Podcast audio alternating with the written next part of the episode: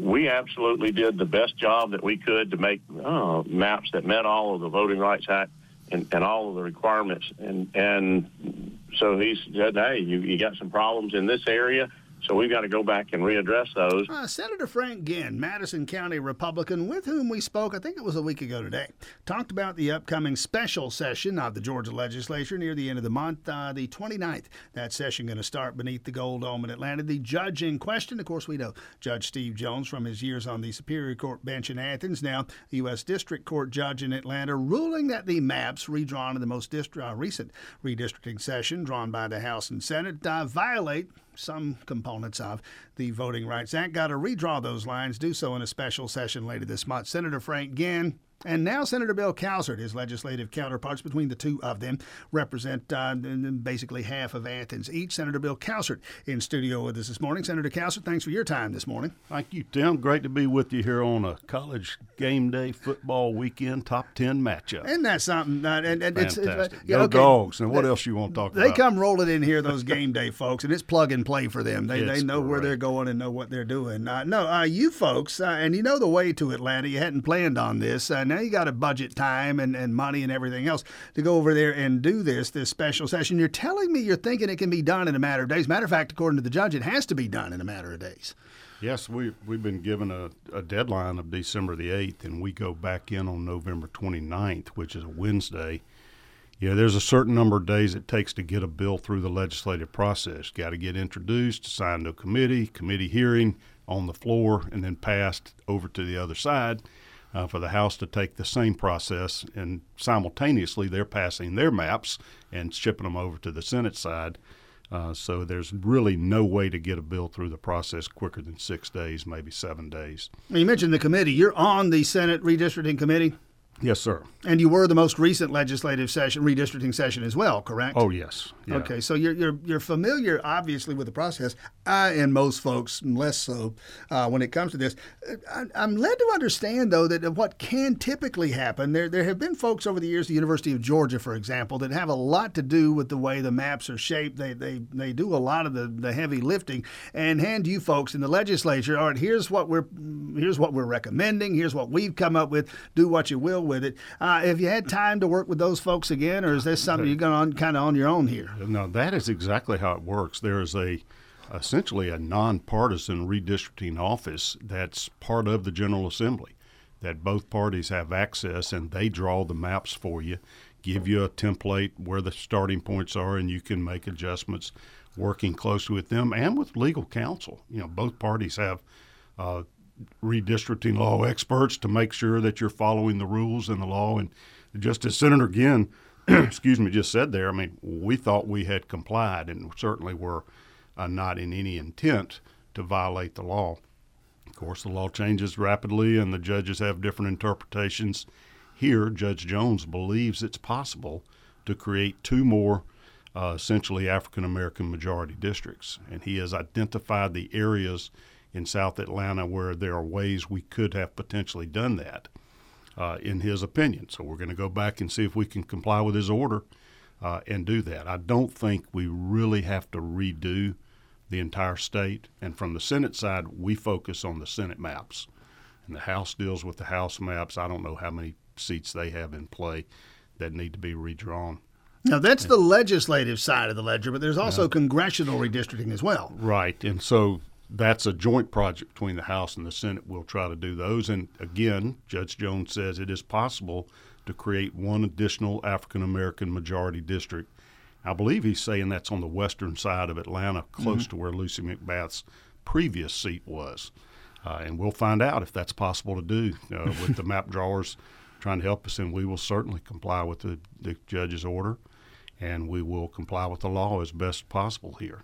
Well, now circle back to something you said there, Senator Cowsert, in that uh, Judge Jones saying you, you're violating. He said, well, the law changes rapidly. The Voting Rights Act is basically what it has been, right? I mean, he's finding, and I don't, I don't know enough to know what the specifics might be, but he looks into the Voting Rights Act and says you're violating that, in, in, in addition to maybe any violations of state or federal law. But it goes all the way back to that voting rights legislation from a half century ago. 1964, yeah, and, and you'll remember that law changed uh, in Congress oh, I don't know, six or seven years ago, and we no longer are required to get pre-clearance Right. from the federal Justice Department. which said that the Which South is interesting because if you had, we wouldn't be having this conversation this morning. I wouldn't think. That's what you would would hope, but that that, that didn't necessarily prohibit lawsuits even Mm. when you had pre-clearance. But now you don't. There's still a section two that requires you to create majority minority districts uh, where possible, and that's the question: Do you, are do you, must you do it? Is race the exclusive or predominant or the sole issue you look at? We look at communities of interest, of geographic compactness, of of, of different communities uh, and and ba- natural boundaries and things like that as we try to take a number of factors into consideration. And we felt like we had well, you you got to look. We have 18 out of 56 African American senators now. You know, so you got about a third of the Senate representing probably a greater percentage than the uh, African American population in the state are right on it. So we felt like we had complied, but the Supreme Court every every year there's another case they come up and they interpret and they define things differently, and it is you know in flux because of judicial interpretation. Well, yeah, Senator Bill Cowsert, you just look right to our borders. Uh, Alabama and North Carolina have had to deal with this uh, and Supreme Court rulings on, on some of their redistricting cases. Now, uh, your colleague, uh, Senator Frank Ginn, uh, pointed out last week in our conversation with him okay, yeah, we, we've identified that one congressional district and some legislative districts between Atlanta and Macon. Go ahead and redraw those. Uh, he raises the concern, does Senator Ginn, that nothing stops you or anybody else from from redrawing the whole state. You say that's not the objective. That's true. But I mean, the, the, even if that wasn't the intention, as you uh, the analogy he drew, I guess, pushing the air out of the balloon. Well, it, it's got to go someplace, and you push up here, you pull down there. Uh, it's it's going to be hard, especially congressionally, I would think, to redraw these district lines without bumping into all the other districts around the state.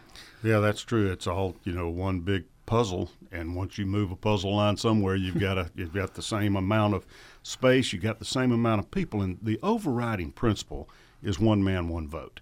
Each district has to be equal in size so that everybody's vote counts equally. With the computers today, Tim, you can literally get it down to one person.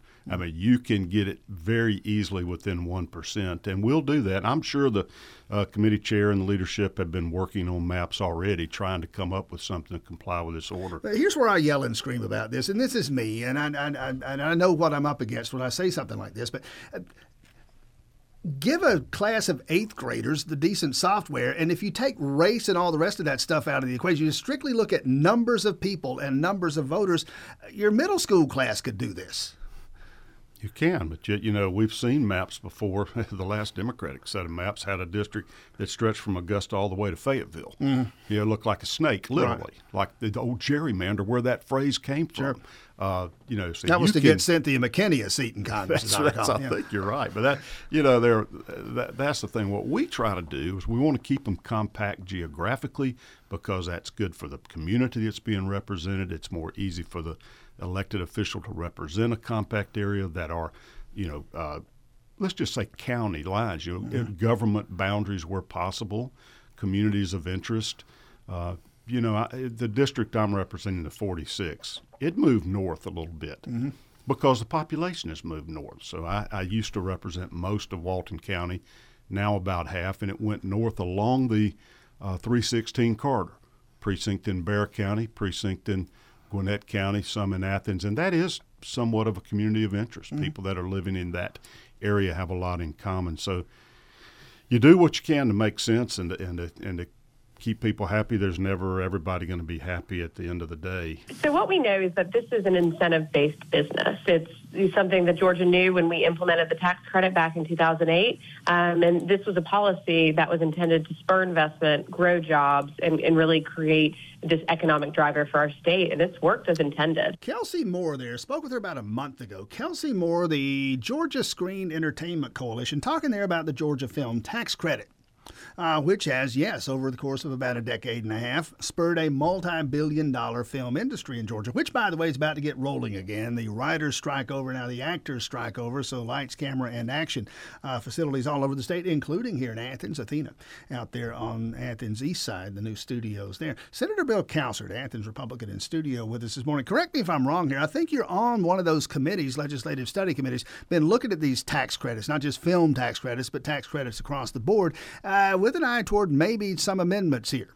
Yeah, you're right. I'm on the uh, committee, it's tax review panel, and we're trying to look at all the myriad of tax credits and tax breaks that we give different industries and different segments of our society to see are they effective? Are we getting the proper return on investment? Are they accomplishing the original goals? I can tell you one thing on the, the tax, the film credits, they accomplished the goal. We are now probably the premier uh, filmmaking state in the country and television programs, et cetera. This Athena Studios is fantastic. If you get a chance to go mm. look at it, you should. They'll be making productions there, and, and it has created a lot of jobs that not just actor jobs for the folks from L.A. It's probably these, the least of it in yeah, terms of it, job creation. It, it is a whole uh, a micro culture there where the, the I have a daughter in the business that mm. does set designs, mm. set uh, decorating, and there's caterers, there are the lighting people, sound people, and these people live in Georgia and stay here, and the different productions come through. They just jump from show to show, so to speak, you know. But it has created quite uh, an industry, a lot of jobs that are pretty darn high paying, too, to tell you the truth. Uh, so the question then becomes what to do with that specific tax and others, but we'll talk about that one for a moment. Uh, there's some talk of capping it or, or otherwise yeah, amending it. Yeah, the, the Senate in recent years in particular has wanted to make certain that we do go back and gauge the effectiveness of our different tax breaks that we give. We're trying to put sunsets on them so that they have to be reviewed. They will run out unless they can make the case to mm-hmm. continue that. Uh, we're also trying to cap the amounts. I mean, we did some things probably wrong with this film tax credit. It can be up to billions a year. Some people have calculated that it cost every Georgia taxpayer about three hundred and fifty dollars. Oh, now let's back taxes, up and explain you know. what a tax credit is. There are people, and you probably run into these folks. There are people who believe that the state just writes checks to these movie makers. That's not what happens, as I understand it. Essentially, what you're doing, and I'm going to oversimplify it, what you're doing is allowing them to keep more of the money they make for themselves. That's right. They don't have to pay taxes. Uh, they, if they get a credit towards their tax bill, if they spend money in certain areas. And it might be uh, like a rural health tax credit. You make a donation to mm-hmm. a rural health care, and instead of writing that check to the Georgia Department of Revenue, you're writing it to that local hospital. It's just shifting, allowing you to direct your tax monies. But one thing that we're doing in some of these is we allow these people to sell their tax credit. So even if you don't owe that billion in taxes, you can sell it to somebody else that does owe taxes and usually at a discounted rate. So it's really almost more of a direct subsidy to an industry that than, does sound than like it sounds like, yeah. you know, because that's how you make them effective and more uh, more bang for the buck, so to speak, that they're able to uh, use money even above their tax liability. I've looked at it, Senator Cowsert, kind of cynically, I guess. It might sound that way anyway. It was one thing to set up the tax incentive to lure them here. Well, they came. I mean, they'd always been making movies here, they're just coming on location. But now they're building these studios, which means they've set up shop in something yeah. of a permanent way. Uh, okay, so it's not like they're going to leave. And so why keep extending the tax credit? Yeah, Tim, look, you're talking to a tax hawk here. uh, I, I am rarely voted for a tax credit of any type. Uh, and the reason is I think we ought to lower the tax rates for everybody instead of picking winners and losers and, and putting our thumb on the scale. I, I prefer that we reduce everybody's income tax rate or sales tax rate and then let the market operate like you're saying. That delta tax, right? So the fuel tax. The fuel tax I have voted against that so many times, and it stays in, because Delta Airlines is making billions of dollars a year. There was a time when they were about to go bankrupt. It did giant employer? They help our state. They're uh, you know a, a addition to our economy, and it was good to bail them out. Well, they're bailed out, you, you, know, and but that tax credit continues, and, and so I'm critical, like mm. you are, and I think, and that's part of what this committee's doing. Mm. Let's go back and look at these things again. Have they accomplished the purpose? Do we need to continue the tax credit in order to keep the industry alive or thriving or here. You know, those movie people make a good argument that they'll they can move to another state in a heartbeat mm. if they if it's more financially advantageous. Which so is why they came here careful. in the first place. Yeah, we got to be really careful how we do it, and if we cap it, if we uh, you know let it sunset, if we start making different adjustments we will be very uh, thoughtful before we do Senator that. Bill Cowsert, another tax. Uh, the the governor, your brother-in-law, suspending again, extending the suspension of the state gas tax. The collection of the tax saves us 30, 31 cents a gallon on gas at a time when that matters. Obviously, that's something you folks are going to have to revisit, and the session starts in January. Yeah, well, I love it. Uh, Of course, I love the governor, and boy, he's he's doing such a great job leading our state, and and that you know is the one thing we have an ability to help limit inflation. Yeah, that's so beyond government, state government's control. But here, we can limit the amount gas costs our citizens by taking that tax off, at least for a limited yeah, period. Well, yes, that's just it. You can't do it forever. That's, well, that's true. the DOT is funded. we'll have to stop building roads. But, yeah. but now, with this inflation so bad and fuel being such a part of it, it's great to do it. We are in a financial position – as a state where our budget's so sound that we're able to afford that. But it does require ratification by the legislature, and that's the second thing we will look at here during the special session to ratify Governor Kemp's actions in waiving that fuel tax. Uh, for the last few months. One other tax I want to talk about a, a, report I saw a month or so ago. I don't know how serious this is, but there's this discussion anyway of the property tax and something the legislature might do. Uh, at least it's being asked to do. And again, I don't know how serious this is. Grandfather the property tax in such a way that I'm paying on my home a, a property tax based on what I paid for my home, not what some county assessor says it's worth now all these years later. Is there any thought of that or any hope yeah, for that? You know, that is a concept that I have bandied about uh, for years. I like the idea because when you buy your house, you know what the value is. There are two times when I know what my house yeah. is worth is when I yeah. buy it and when I sell it. And then you can budget accordingly. Mm-hmm. You know what amount you're going to be paying for tax uh, each year as long as you own it, what you can afford. If it floats the way it does now beyond your control, your income may not change. I worry about elderly people. Mm-hmm. With fixed incomes, as I become one, I do too. their houses increase in value, and they can literally get taxed out of their home. On the other side, it it makes uneven value. You know, I could be living next door to you. I bought my house this year, and I'm mm. paying more tax than you are, and our houses are identical. Mm. You know, that's inequitable sometimes too, and it's it's it's a balancing act, and we will definitely need to be careful as we look through this. But there's some aspects of that that are pretty enticing. You've been in the Senate how long? 17 years. 17 years. Uh, next year, an election year, you, you got anything to announce this morning, or have you decided that yet? No, you know, the first conversation I have to have is with Amy. Mm-hmm. she's mm-hmm. she's the number one voter right. in our household, but as long as she continues to allow me and it's still, I feel productive, it is a very rewarding um, to me, and I feel like I'm making a difference to – to be analyzing things and, and trying to find solutions to help Georgia.